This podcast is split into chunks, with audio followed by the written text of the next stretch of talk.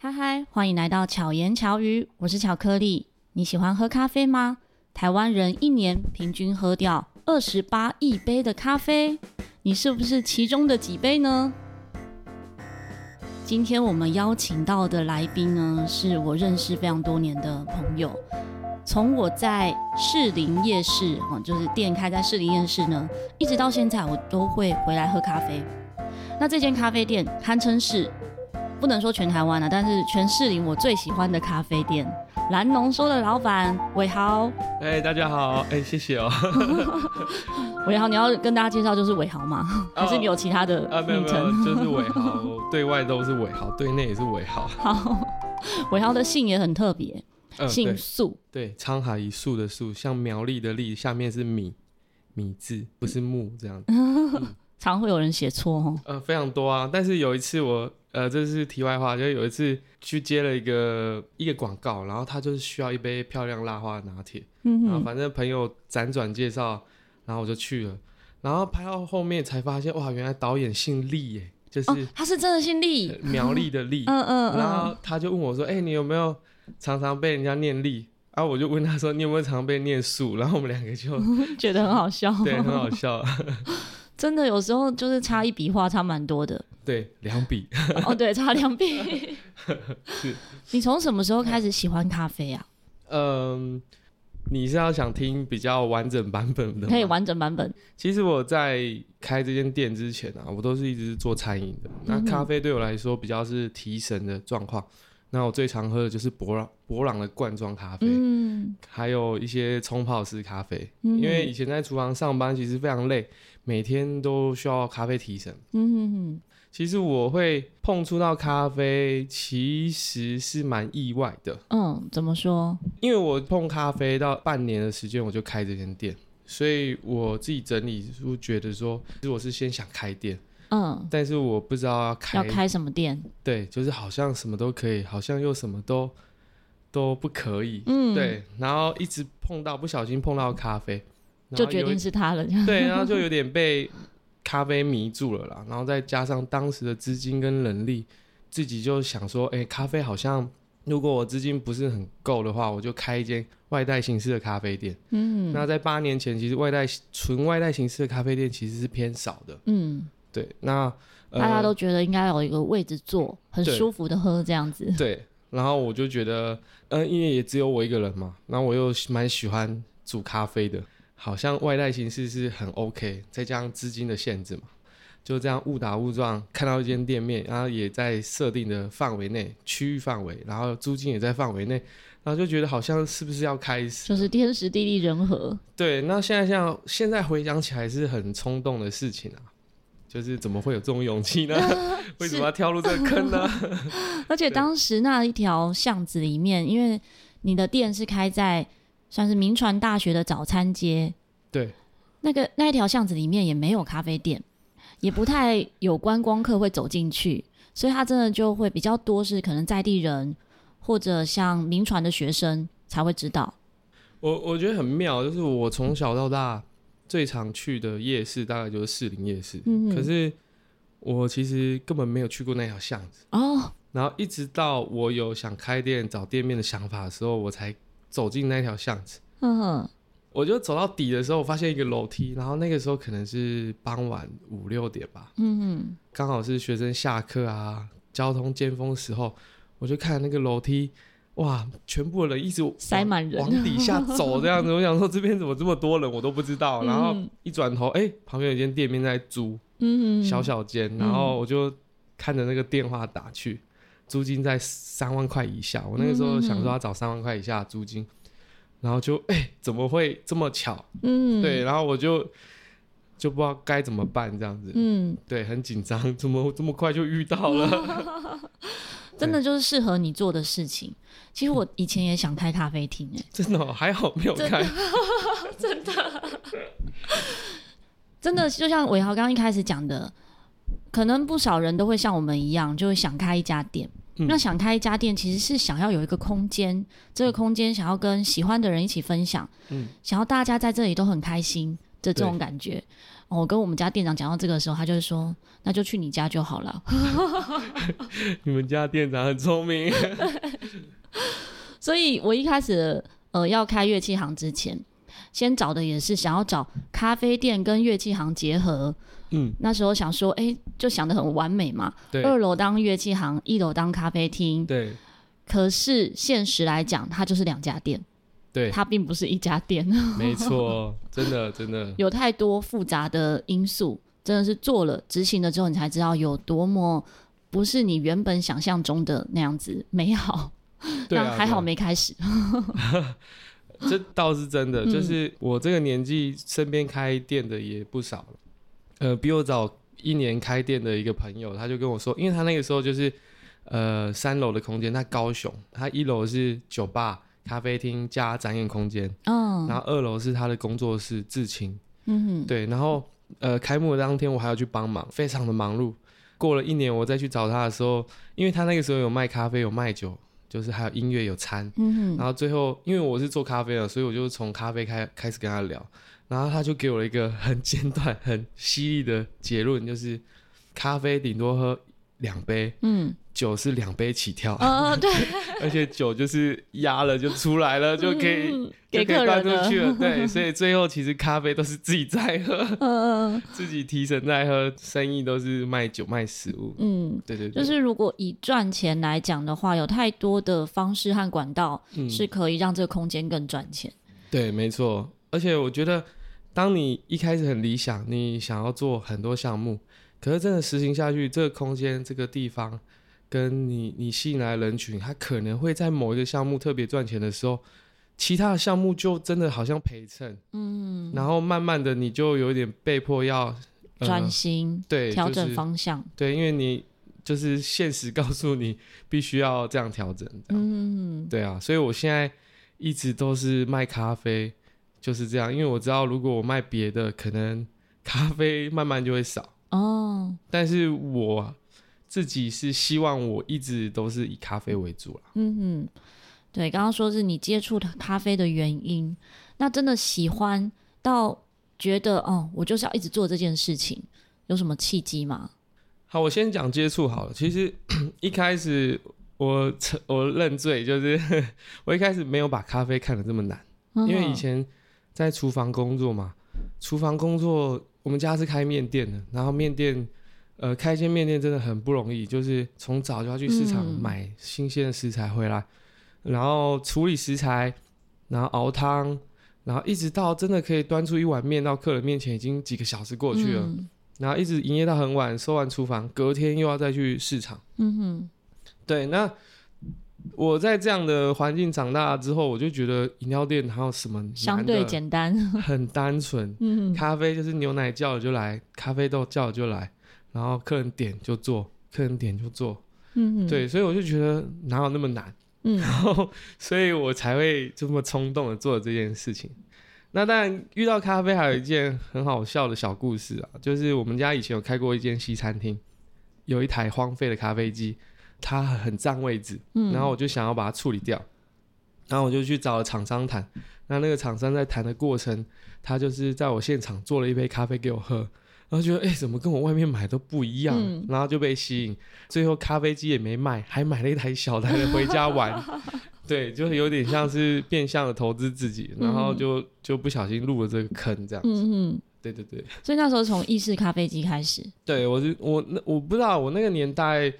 手冲也没有特别多，对，那时候还没有。几年前，手冲应该是这几年才比较多人开始哦喝。对，然后那个时候其实家里要有意式机也非常难，嗯咖啡圈都会呃彼此去办所谓的拉花交流，嗯因为大家要聚在一起交流，呃，应应该说玩那个时候玩咖啡的人已经不多了，然后又要喜欢拉花的话，就是要聚在一起，嗯哼，所以那个个时候就会到处约、到处跑这样，嗯，对，所以就入入了这个坑啊，我自己很重视，不管是外带咖啡还是咖啡厅，我到一个空间，呃应该说到一个地点，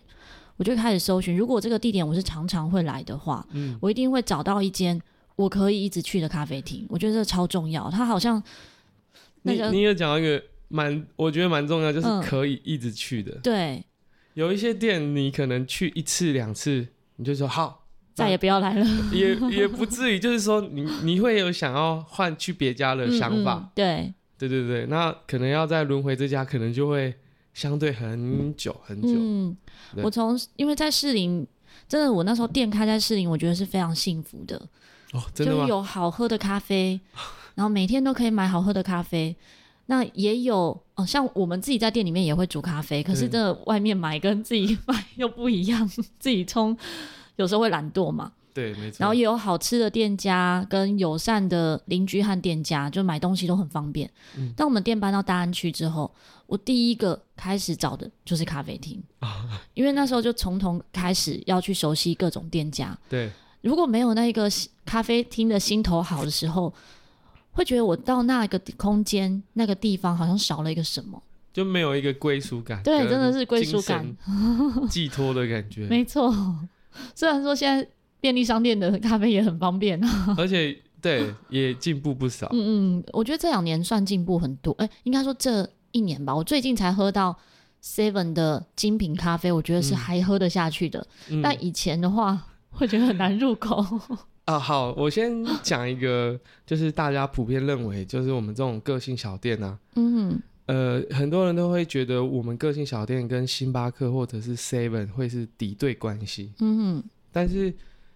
呃，就就好像我们士林呃文林路上面原本有一间星巴克，嗯然后前几年收掉，然后有一些客人就会说：“哎、你把星巴克干掉了、什么什么。”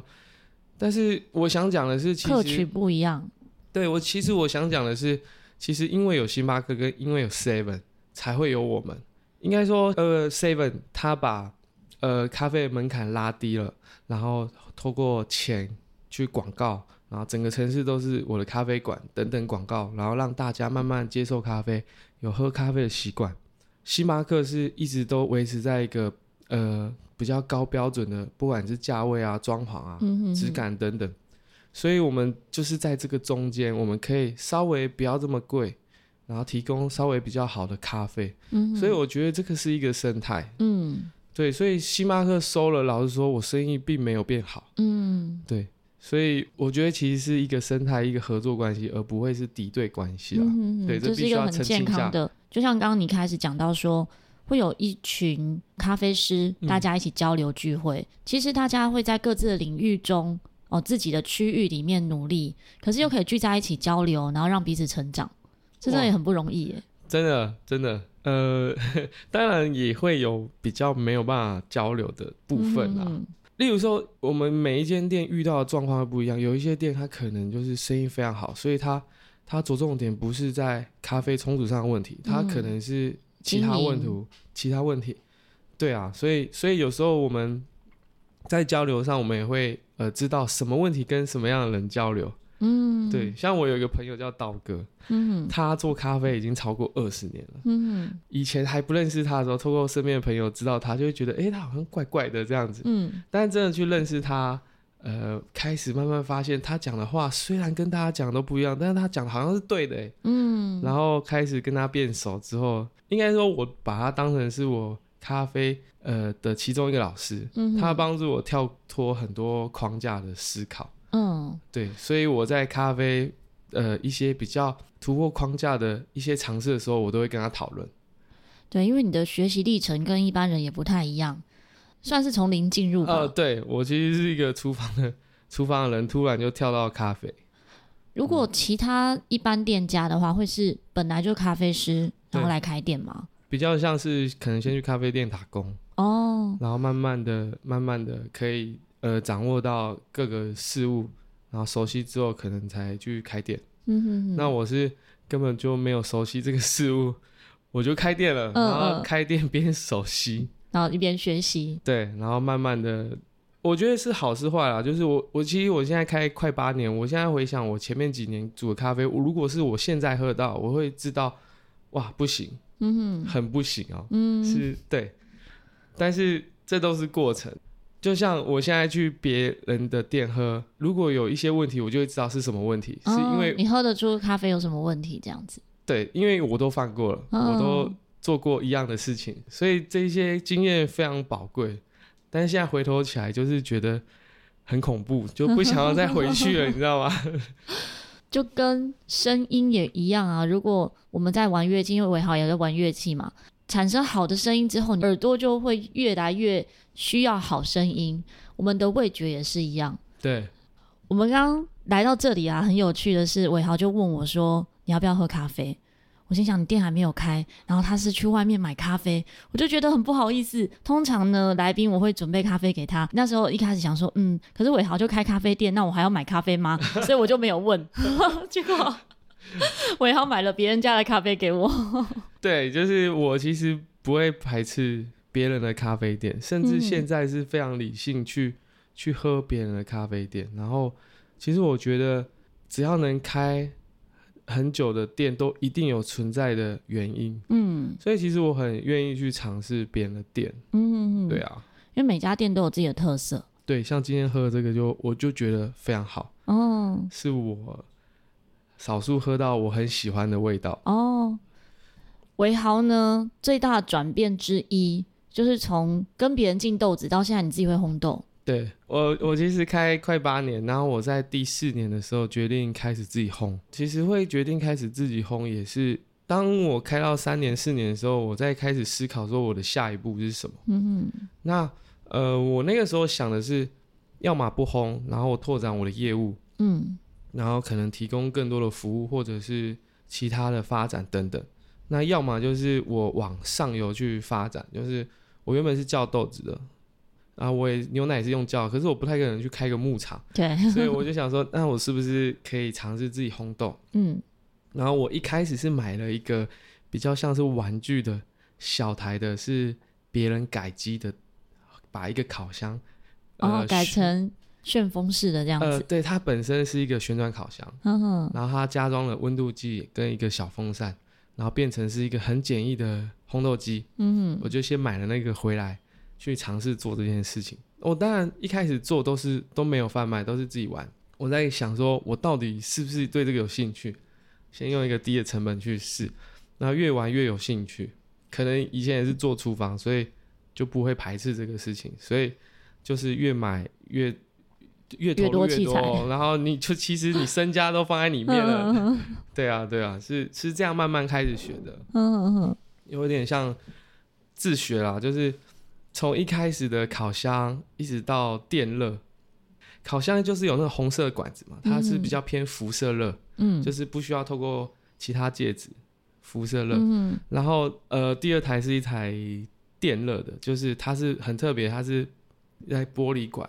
里面，然后玻璃本身会发热，嗯那这个就是传导热，完全没有辐射热。哦，对，就是不同的呃加热方式的咖啡咖啡烘豆机，它的口感会不一样嘛？哦，差超多的哦。嗯，那你自己会比较喜欢哪一种？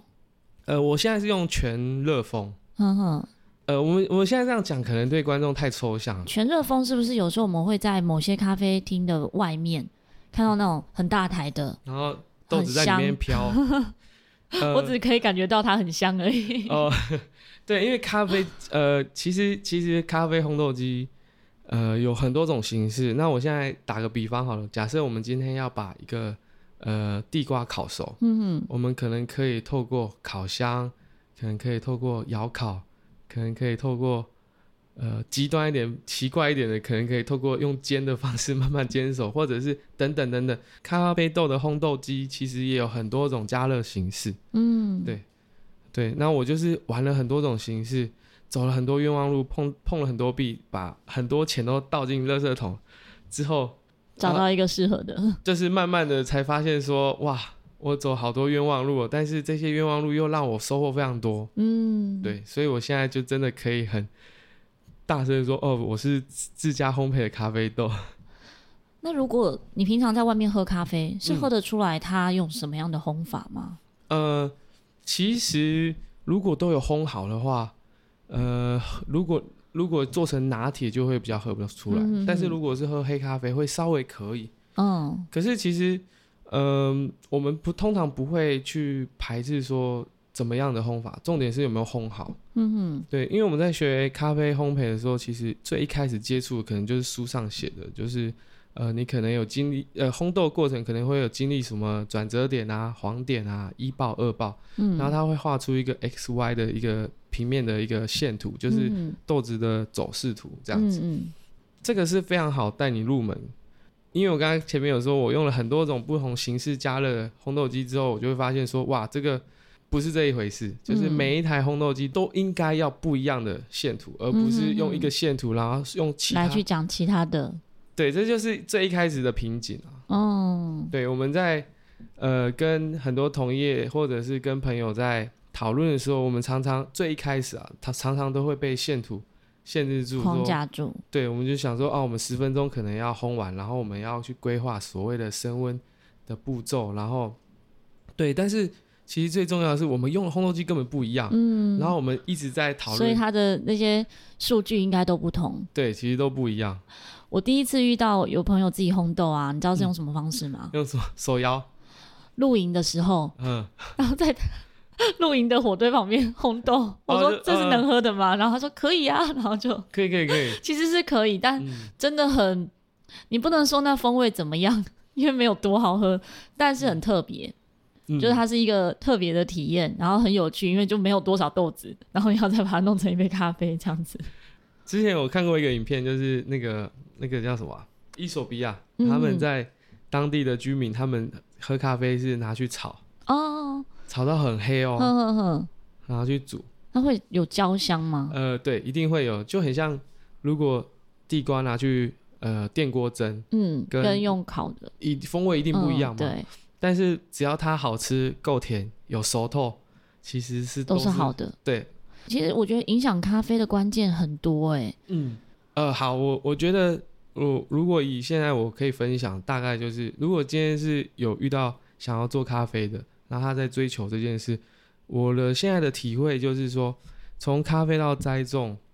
采集啊、处理，然后一直到烘焙、冲煮，到最后喝的时候的状态，它是一个过程嘛。嗯哼，那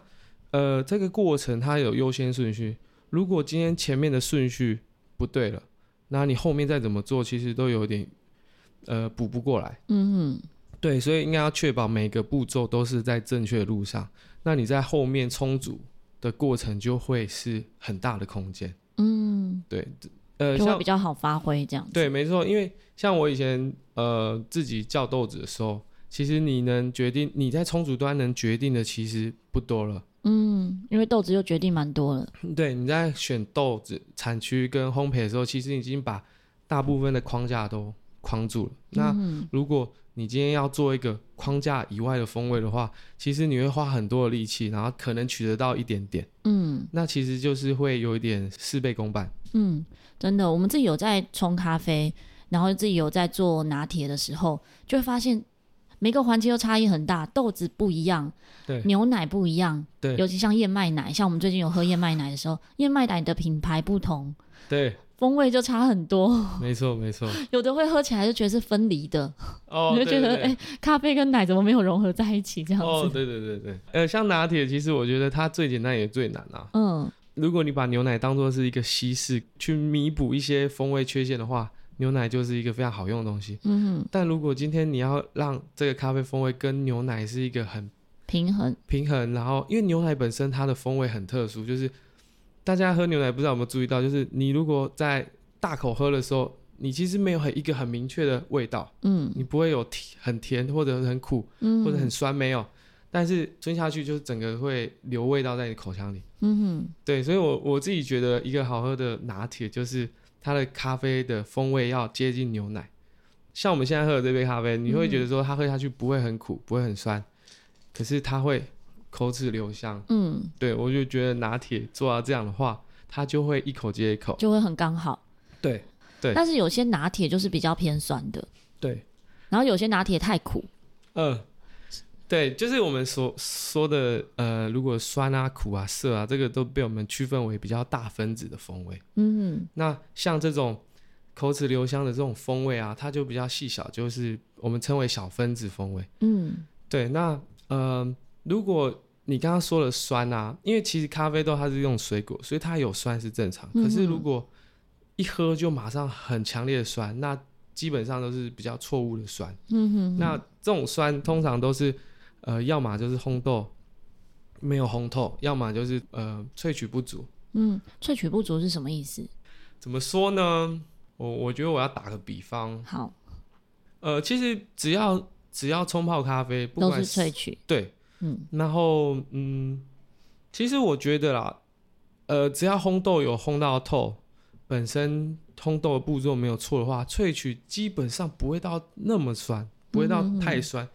可是如果有烘透的话，你要让它酸，就是会变成说我们要故意取取前面一点的部那个部分，就会偏酸。对，所以这个其实我觉得这要呃烘豆的部分就要先做好。我打个比方，例如说大家可能有吃过红萝卜，你认为红萝卜是什么味 道？红萝卜，对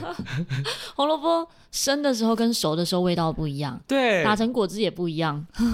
哦对，好，那那如果是炒红萝卜或者是煮汤里面的红萝卜，甜甜的，甜甜的对哦，那就是很有熟透。对，对，但你有没有吃过那种没有透的红萝有卜，就是涩涩的，然后深深的？对对对，有一个味道，对，嗯那你有没有发现说，如果今天煮一个萝卜汤，萝卜放下去的时间不够久，真甜的味就不会出来。对，而且你会觉得那个汤的味道会比较前面比较强烈。嗯，但如果你真的有煮透，不是那种大火滚透，就是嗯慢慢炖啊，煮透之后，它那个清甜、很芬芳的味道就会在里面。所以你刚刚前面讲说，哦，就是我刚刚有下一个比较嗯 耸动的标题，呃，我自己现在的题目啊，就是咖啡不好喝，很多时候都出出现在萃取不足。嗯对，那为什么会有这样的结论？是因为呃，我前阵子真的有太多同学们或者是接触咖啡的人，然后跑来跟我分享他喝到的咖啡，或者是他会带他的咖啡豆来，让我们来嗯冲。基本上，其实我不会给太多意见，因为我嗯觉得每个人喜欢的风味本来就不一样，嗯然后每个人的接触咖啡的成长的过程都不一样，那这些都是要自己去走一遭嘛，所以我都不会给太多意见跟批评或者是指教，其实不太会的。嗯那但是我发现很多时候大家都会讲到“过萃”两个字，嗯就是会觉得说，哦，这个苦来自于萃取太后端啊，或者是充足温度太高啊。嗯可是我自己在冲煮的过程，就是在这八年的追求，发现其实我现在的冲煮方式是要萃到底，嗯然后让味道完全释放，嗯我才会觉得这个味道是平衡的。嗯，所以我就有一次我就跟这个同学分享说，其实我我自己觉得没有过萃这件事情，嗯哼我就讲了很多为什么，嗯哼，对然后我甚至做了很多实验，就在他现面现场哦，就是我们意式咖啡在萃取的时候，通常很多店家会用十八克的粉去萃取三十到六十 ml 不等的浓缩。嗯哼那我自己店里其实现在用的是十二克，嗯哼比别人少非常多。嗯，然后我我那一次做，我平常是萃到四十五 ml，嗯十二克的粉萃到四十五 ml，然后我的时间会五十秒以上。嗯基本上在很多人的经验里，就会觉得哇，你怎么用这么少的粉，萃这么久的时间，一定过萃。哦我平常就这样出杯嘛，那其实喝习惯了就很习惯。我那一天还刻意做了一个实验，就是我一样十二克的粉，我直接萃到一百 ml，嗯就是完全就是超过了，超过非常非常多。嗯然后我们现场喝，就吓到了，就哎、真的没有苦哎、嗯为什么萃成这样还不苦？对，嗯我就其实我只是想要证明，就是其实你喝到的那苦不是过萃，嗯反而是萃取不足嗯，造成的。就是你所谓的前面的风味，对它可能是还涩涩的那一种风味，对，那呃，其实我不是什么理工化学背景的，就所以是你我自己嗯经验的累积。对我只能告诉你说，其实很多时候是萃取不足。嗯嗯嗯如果你试着把粉磨细一点，用实验的方式，你一直往后萃，一直往后萃，你会发现哇，后面会完全是另一个世界，是可能你之前没有碰到的。嗯，对，真的，像我以前啊，那时候还在健谈乐器的时候，我们也有意式咖啡机，嗯，就会遇到是我那个刻度调错，嗯 所以每一次的风味都不一样。哦，正常正常那。也是一种实验啊。对，然后我那时候的吉他手就阿强老师，他也非常爱喝咖啡。嗯我们从就是意式咖啡机到手冲，都是他带着我们 这样一哦路过来，所以我们家开始喝手冲，其实也是因为他的关系。嗯那我现在自己在家的那个拿铁的方式也非常的，算是我自己组合式的方式。哦，很好、啊，我是用手冲出来咖啡之后，然后奶泡呢，其实也没有什么奶泡机，本来想想买一台奶泡机，嗯后来查一查发现，哎、好像不知道到底哪个好，又要很贵，又好的有到三四千块。那便宜的有一两千块，嗯可是又怕便宜的一两千块买了之后变成垃圾就用不到，所以你知道我后来用什么吗？用什么？我用一百多块还是几十块的那一种打蛋的，哦，很小只的，一只马达对带对动对一个对，我就把它打打，等于有起泡，起泡泡对，有有让它那那叫什么就是让它空起气泡跟液体做结合，它短就时间有结合，对它就有一点不同的、嗯味道，就有点不同，变成拿铁。很厉害，很厉 害。这个其实对我，呃，像我刚刚讲那个刀哥啊，他就嗯是常常会用很生活方式的比喻。嗯那生活方式就是说，呃，我们平常生活过程会一直去重复做、重复做，然后会累积到经验。像你刚刚讲说，你冲煮咖啡的过程，其实这就是每天、每天、每天，然后你会累积到自己的经验跟方式。嗯，对我觉得这个才是最重要，也是我这八年收获最多的。就是会有一个自己方式的取得平衡。对啊，因为我有很多朋友都会很，就是有时候久没见面都会跟我说：“哎、你你做咖啡做的很好啊，很成功啊，等等等等的。”其实我都会偷偷跟他们说， 看用什么层面。如果是用赚钱啊，超级不成 功。哦，会对，要走很多别人看起来的冤枉路。我也敢跟大家说，其实我开店前还比现在还有钱。嗯，对，但是我自己为什么还会一直在这个坑里面，跟没有想要放弃，是因为我在这个过程中，除了没有赚到太多钱之外，我其他的收获太多了，嗯然后我很珍惜这些经历，嗯所以我还是很喜欢咖啡，而且我也不会想要转行，因为每次回家，我妈都会问我说：“哎、要不要回去呃， 做，就是做家里的事？”我就觉得说我你想要坚持自己想做的。对，因为我咖啡给我的回报太多了，所以我不想要放弃。就它有一部分，你的特质就是你很喜欢人，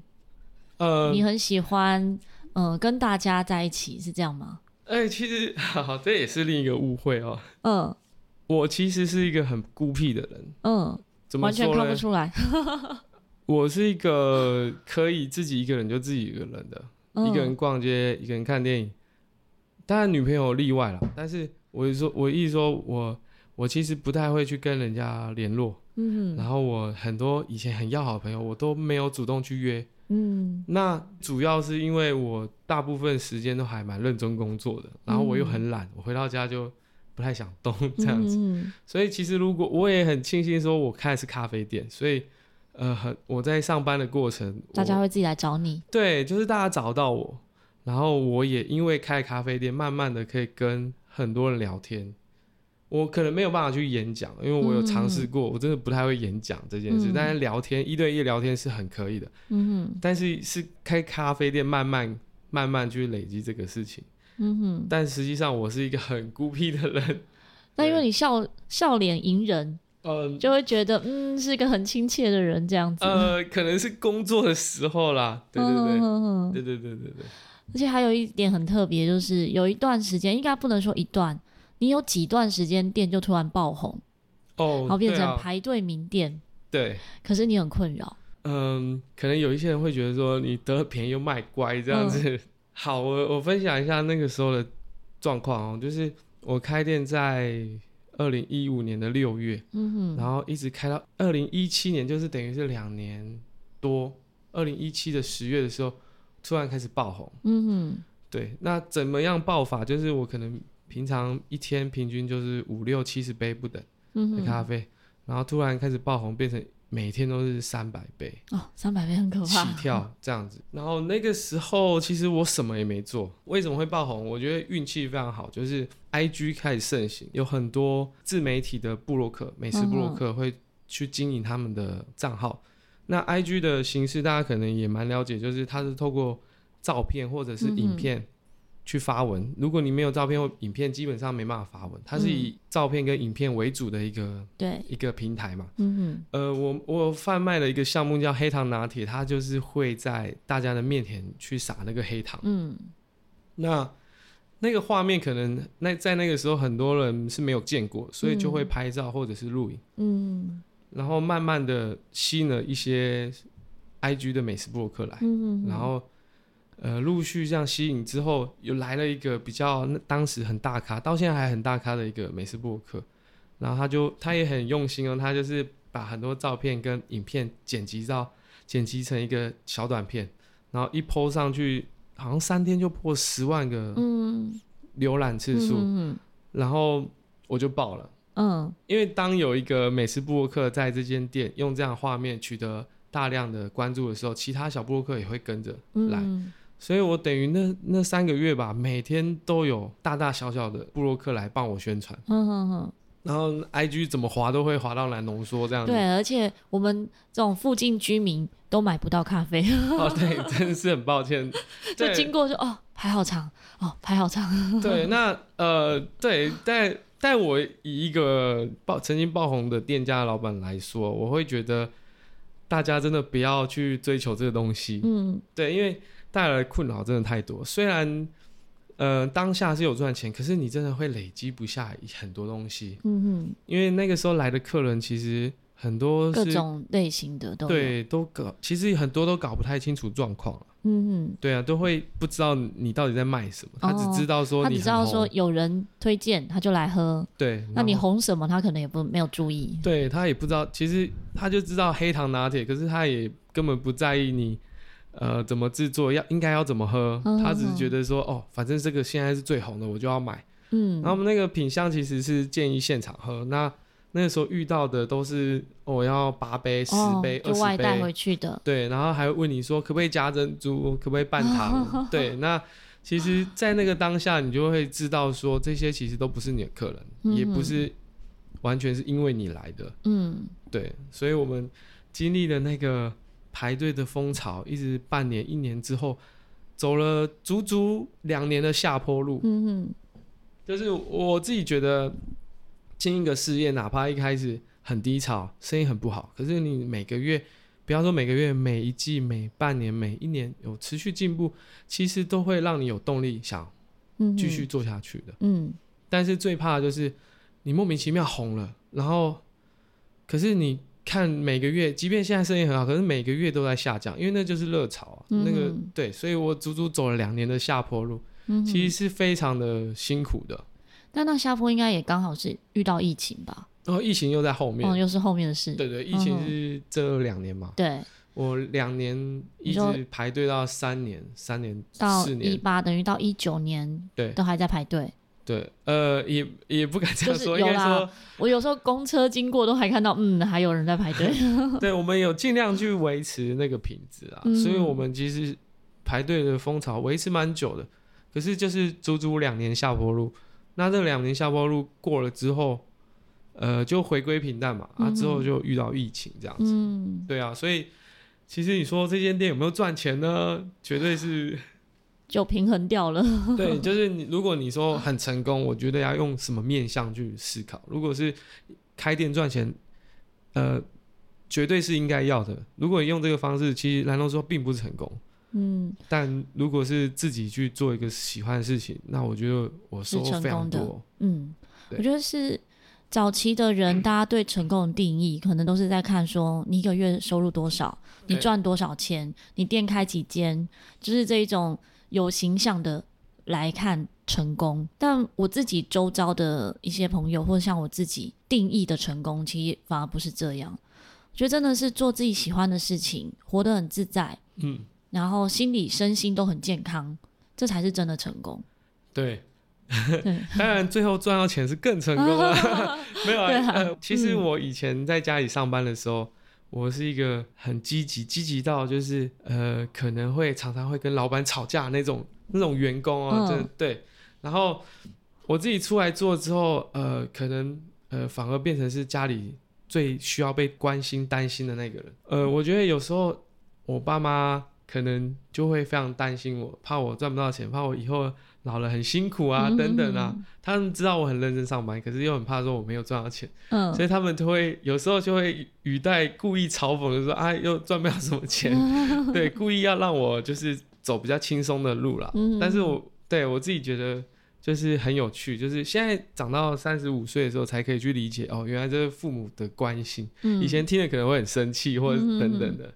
对嗯而啊，且现在你准备也要当爸爸了，哦，真的，时间真的过得很快。 对，没错，很恐怖。我们这一集访谈呢，也是就去喝咖啡的时候，我说：“哎，找时间我们要访谈，因为我大概跟你提说找时间要访谈，好像讲了三次、对两三次，但我们都没有马上约时间。对后来就讲到说，不对，你小孩快出生了，出生后可能更忙哦，所以对马上约时间。明天可以 吗？ 对，说可以好。很多时候是这样哎、有时候我遇到一些朋友的访谈也是啊，你要约几天后，什么几个礼拜后，大家好像都敲不出时间，就马上约明天或现在，反而可以。 真的真的，其实大家的外物啊，跟重心都不一样。嗯，然后提早约真的是很容易就会，有因为太多变数。对，没错，嗯，没错。对啊。蓝浓缩来说，你现在自己对他还有什么样的目标或期许吗？哦，有，以前我都会，我有时候会回头去听我好几年前的采访，我可能会，呃，很绝对要怎么样怎么样。可是其实嗯我现在啊，是一个很开放，就是就算没怎么样也没关系的这个状况。嗯哼，那当然，我还对还是自己还是会有一些期许的。啊如果有机会可以开到比较大店的话，我可能会去尝试。嗯，对，就是我换更大的空间。对，因为我现在因为我当初是以那样的心态去开一间小店嘛，嗯哼，那我我觉得这个决定跟这个过程是非常满意的。嗯哼，但如果未来我想要扩大的话，这个这个地方可能就会有点局限住了。嗯，所以如果我未来想要再扩店的话，我可能会朝一个稍微比较大的店，然后再去做。嗯，对，嗯会把烘豆的部分再拉来更前面一点点。嗯，就是让大家看得见的状态嘛。对，因为我觉得我的个性不太会是，呃，大家快来买我咖啡哦，嗯嗯然嗯后我我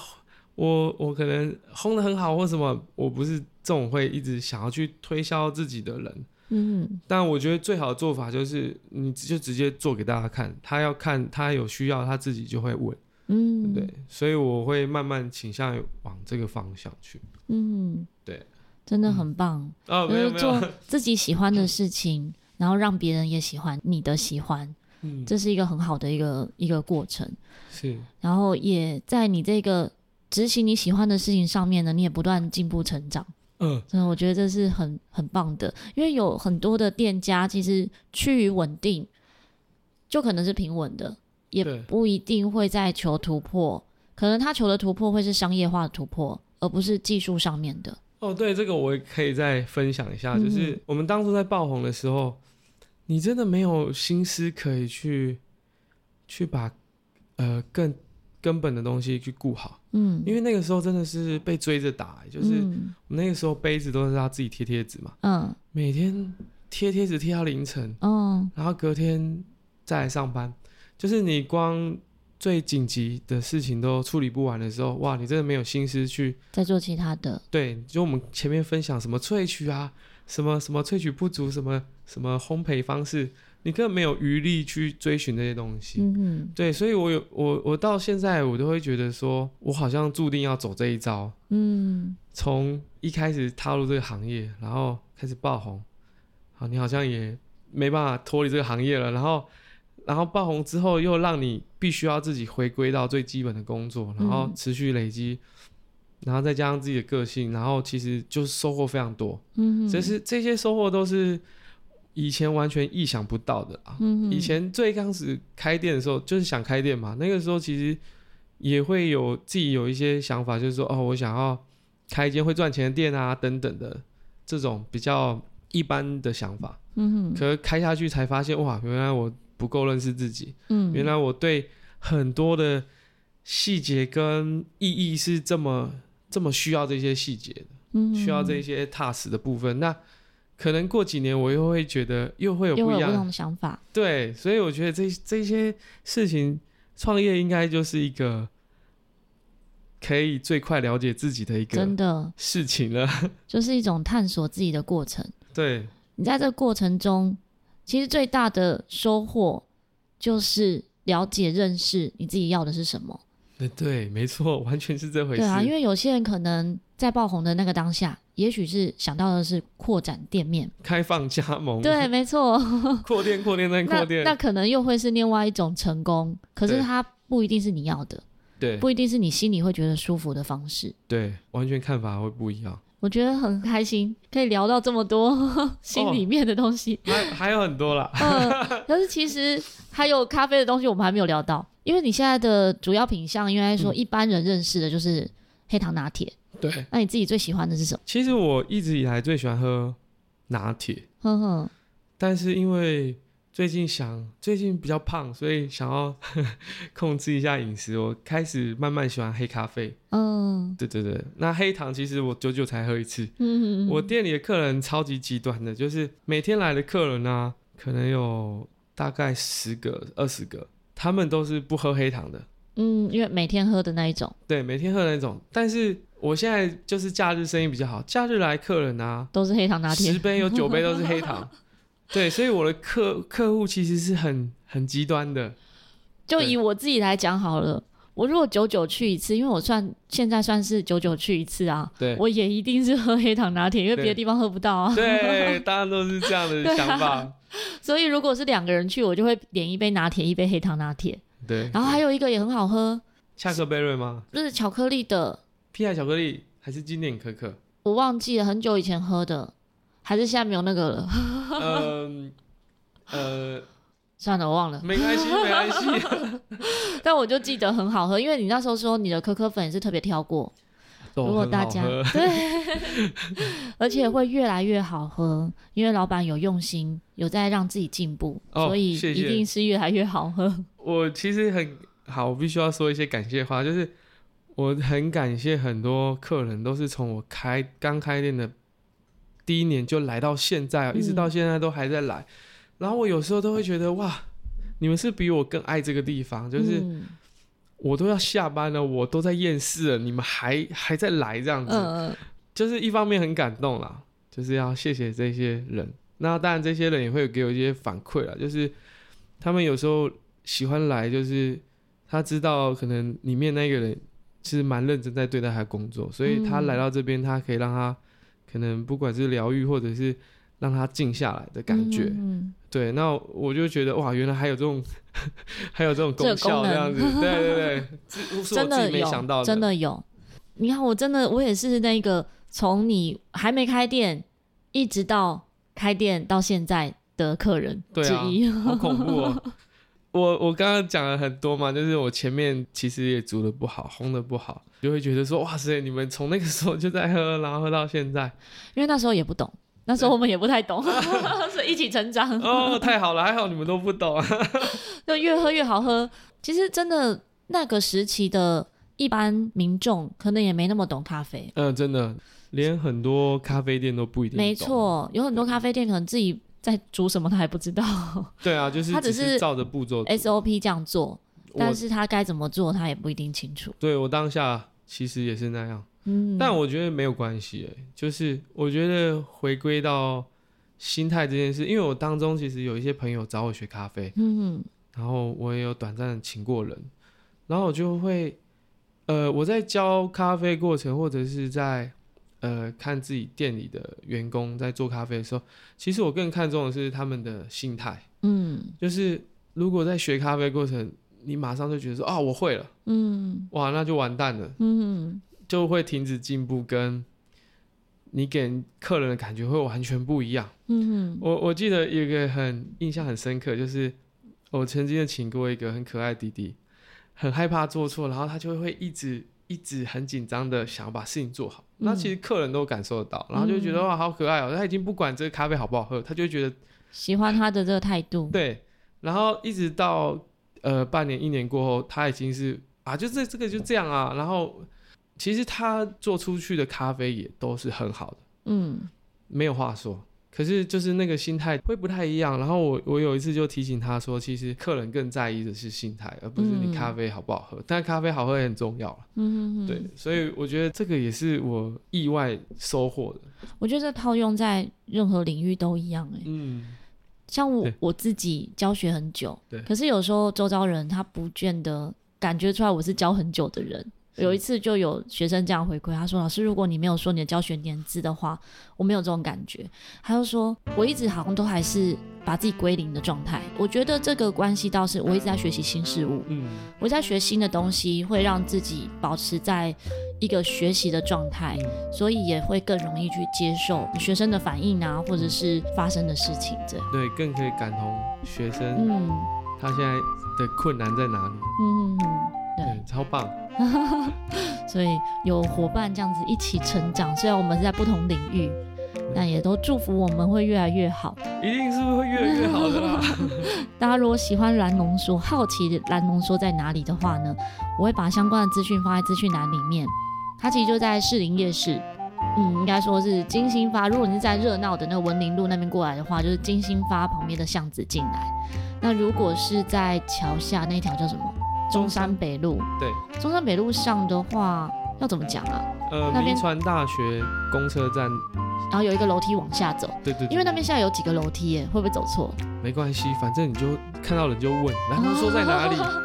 没错，应该那边附近人都知道， 希望都知道。不知道就他不是在地人这样。 对对对，就问错了。希望蓝龙说的尾豪和巧克力可以陪伴你，巧妙克服生活中的压力。我们下次再见，大家拜拜。谢谢，拜拜。